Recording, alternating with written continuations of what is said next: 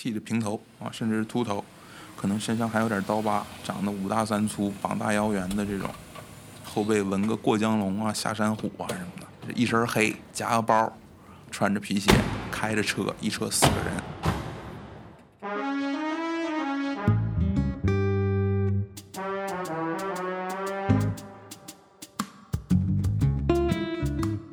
你好，欢迎收听故事 FM，我是艾哲，一个收集故事的人。在这里，我会用声音纪录片的形式，带你跨过田埂，穿过胡同，收集那些动人的真实故事。如果你想第一时间收听，可以在微信里搜索“故事 FM”，订阅关注。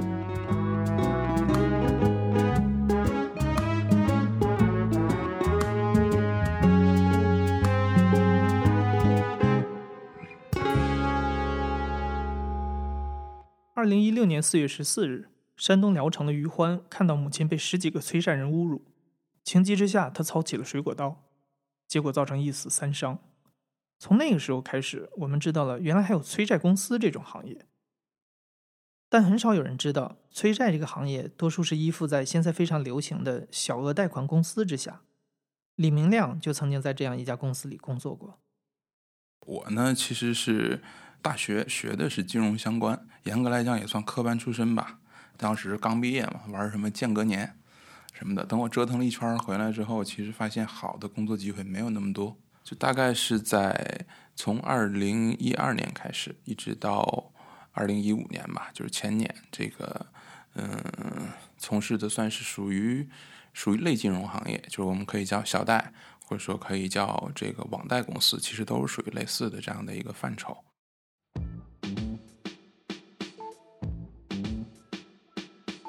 开始呢，其实是在四川成都。后来的话是在北京。其实说实话，这个行业的从业者非常非常非常多。表面上看起来有些还是很光鲜，国有控股的，或者说是上市公司控股的这种小贷公司，或者说是打着这个互联网金融旗号的一些消费金融平台。但实际上，就任何行业都是一旦到了草根啊最底层的地方，很多事情就会变得啊比较有意思吧。既然要放贷，那钱从哪儿来呢？对吧？这钱呢，我们这个也要找很多很多个人投资者啊，去让他们以理财的名义把这个钱啊拿到我们这边来。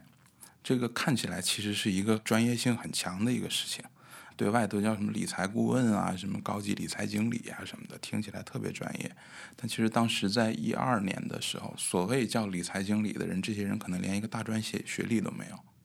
就换句话讲，他们的这个之前啊，有可能是卖房子的，甚至我还见过健身房的教练，啊，二手房中介这个特别多，二手房中介有整个整个的团队跳过来，摇身一变就变成了理财经理。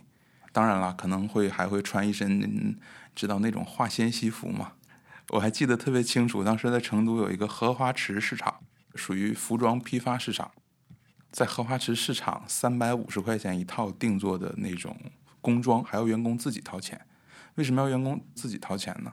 当时这个公司说的是，呃，员工先自己掏钱，等到半年之后，如果这个员工转正了，公司会给他报销。为什么这么做呢？因为员工的流动性非常大，很可能今天给他做一套工装，下周一他就不来上班了。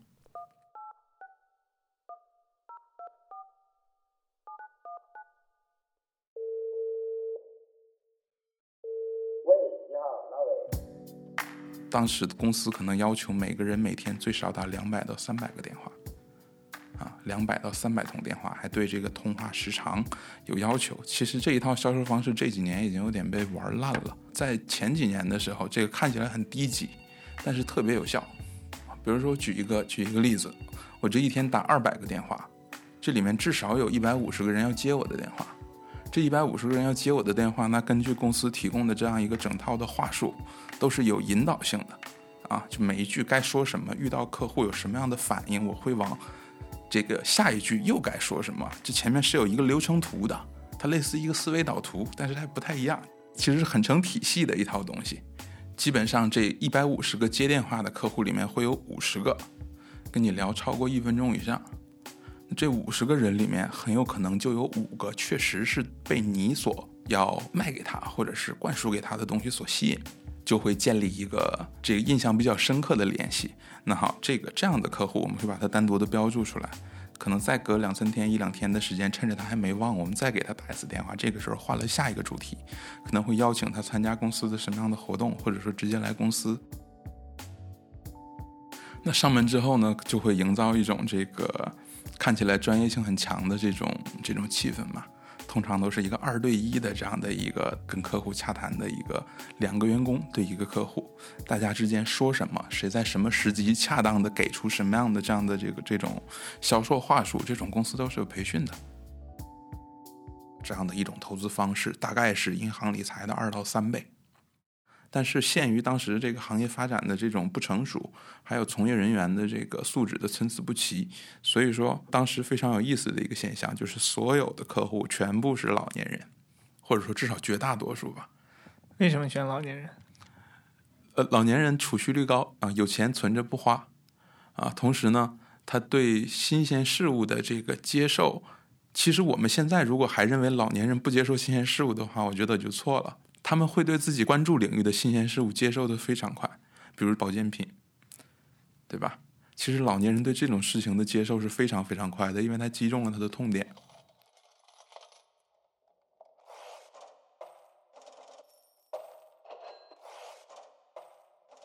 当时的营销手段，其实现在看来挺可笑的。我办一次这种说明会，行话我们叫会销，会议销售。把所有的这些潜在客户弄到一个酒店啊，看起来很高大上的酒店的会议室里面。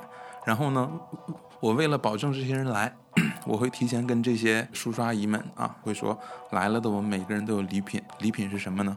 米面油蛋，非常非常这个简单的这种。但是呢，恰恰这部分就是我们说大概五六十岁甚至以上的这部分人。其实对于这些东西的抵抗力是很低的。他觉得反正我今天没什么事儿，我可能大老远穿着城，啊，拿刷我的老年卡不花钱坐公交来到这个酒店，吹着空调，有水果吃，有饮料喝，待上两个小时，临走了还有礼品拿。这个礼品我又用得到什么呢？哎，今天一袋米，明天一桶油，后天一盒鸡蛋。其实这些东西当时非常非常，呃，成本非常低。低到什么程度啊？这个我听说过的，这个最夸张的一次，是每个人发一个鸡蛋，啊，一个鸡蛋啊，是一个，就可以让这个人在这个现场聚精会神的听上两个小时。他这个鸡蛋是结束之后发，就这么一个鸡蛋啊，一人一个鸡蛋就可以聚起来一百人。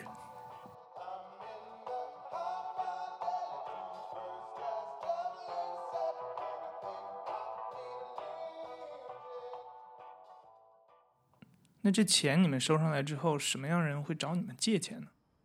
大家知道，在中国有这样一个特点，很多行业的稳定性很差，而且受政策的影响极大。尤其是相对奢侈一些的这种高级白酒，那可能在我们这个这八项规定出来之后啊，那销量会大幅下滑。那从事这些行业的这些中小企业、企业主、个体户，其实他们受到的冲击是极大的。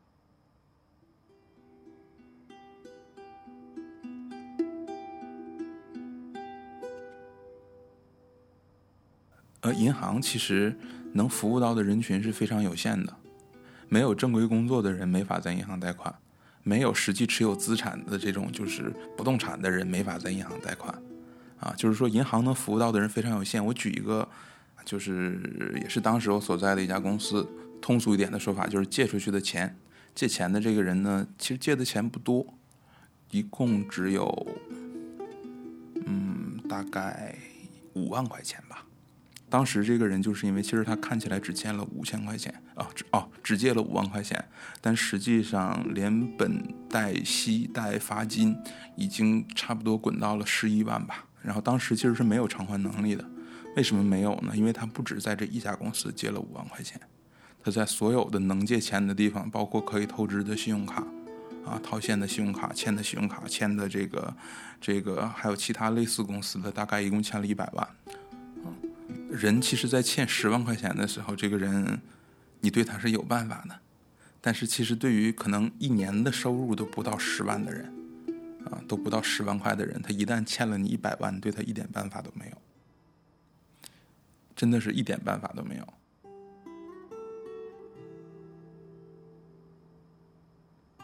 其实这个人是一个小学老师，啊，小学老师在一个这个三四线城市，其实工资收入是很低的，啊，很低很低的。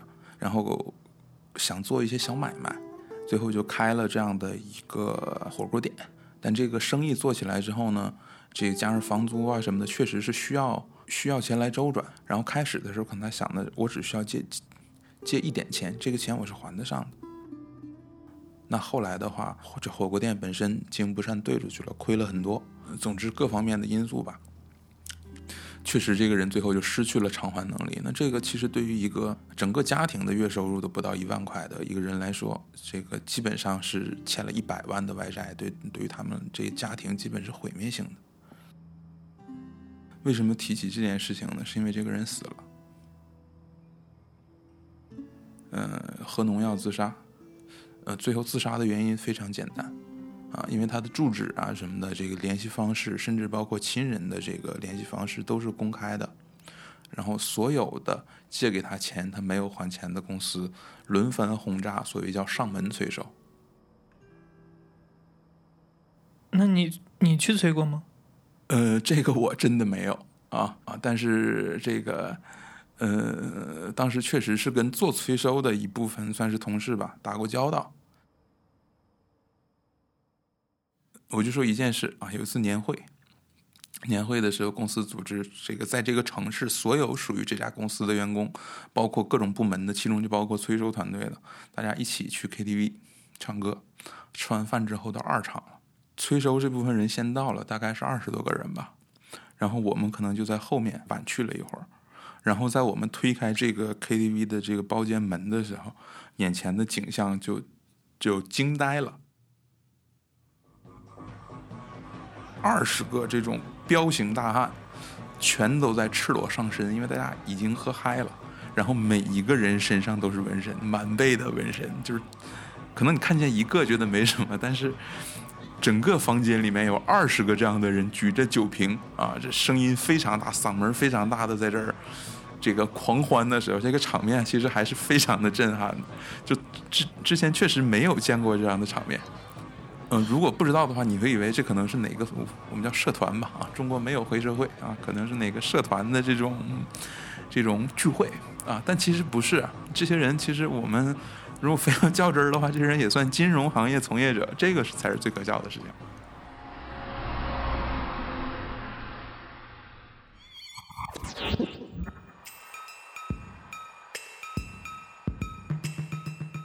剃着平头啊，甚至是秃头，可能身上还有点刀疤，长得五大三粗、膀大腰圆的这种，后背纹个过江龙啊、下山虎啊什么的，一身黑，夹个包，穿着皮鞋，开着车，一车四个人，其实会给人一种暗示和心理压迫的。其实他们是最懂法的，如果他们到了一个被催收人的这个家门口。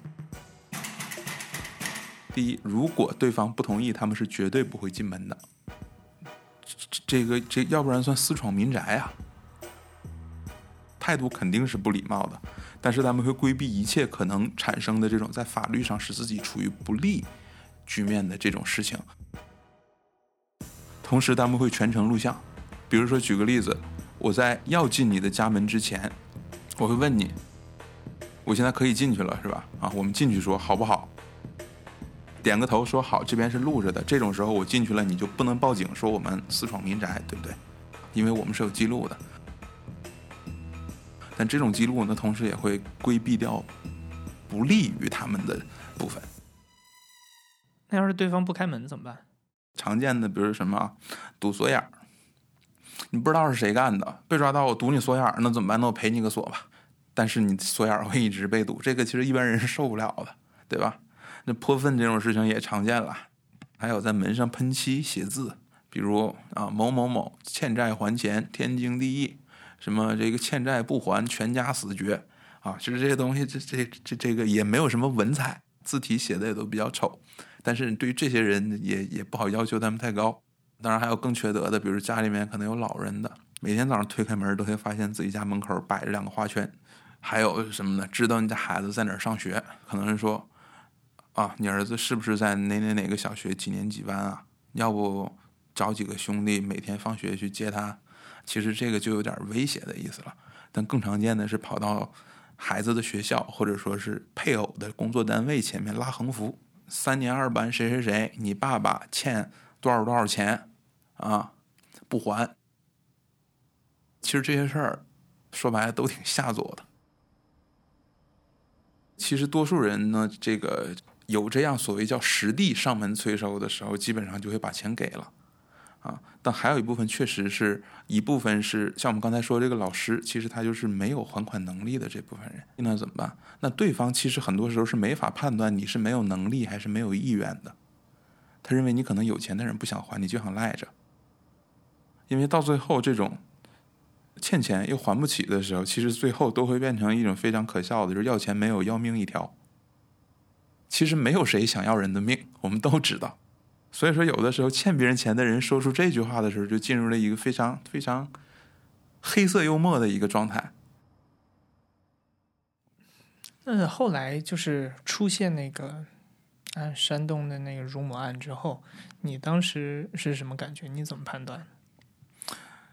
嗯，这事情发生当然肯定是震惊了。这个其实是是是一个很惨的这样的一个悲剧啊。但是说实话，在我知道有这样一个事情发生的时候，我一点都不意外啊。因为这个行业的这种发展的这种态势啊，没有山东也会有这个山西，会有其他地方，迟早会发生这样的事情，或者甚至是可能很多人都不知道这样的事情在很多地方是发生过的。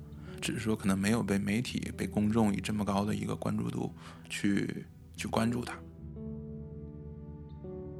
像包括我们之前说的喝农药的那个，其实就是你找我要钱，我没有没关系，但是你天天跑到我八十多岁的老母亲那儿啊，说你儿子欠钱，今天给送个花圈，明天给送个什么纸钱、纸人、纸马的啊，最后给老太太可能气得犯了什么病吧。嗯，其实一想可以理解啊，这个就就就触碰到了这个，嗯，或者至少作为一个男人，我觉得这种事儿很没尊严，就是你会有一种深深的无力感。那怎么办？一时想不开，结果农药一喝，家破人亡。那你说最后这个人说白了，这就是逼债逼死的嘛？但是被逼债逼死的，真的就是逼债的人想要的结果吗？其实也不是，人死了，这钱是这回真要不回来了啊。所以说最后出现这样的悲剧。是谁的问题呢？啊，是这借钱的人的问题，还是把钱借给他的人的问题，还是最后催债的人的问题，还是什么问题？其实，嗯，我我只能说，肯定不完全是某一方的责任，但同时在整个的这个事情中，甚至是作为这个推波助澜的也好，或者说是整个这样的一个庞大的机器中的一个零件的我们也好，啊，其实我觉得没有人是无辜的。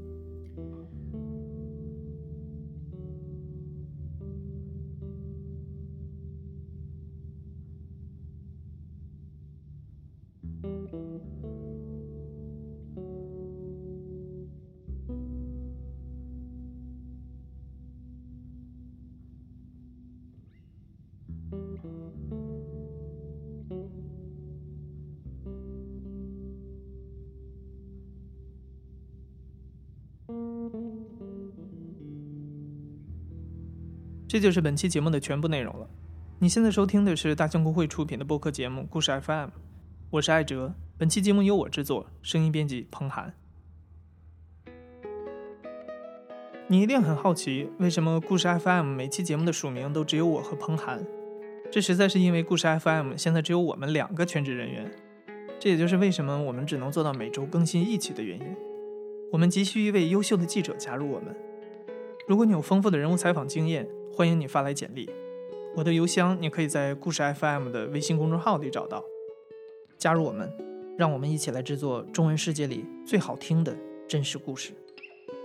感谢你的收听，咱们下期再见。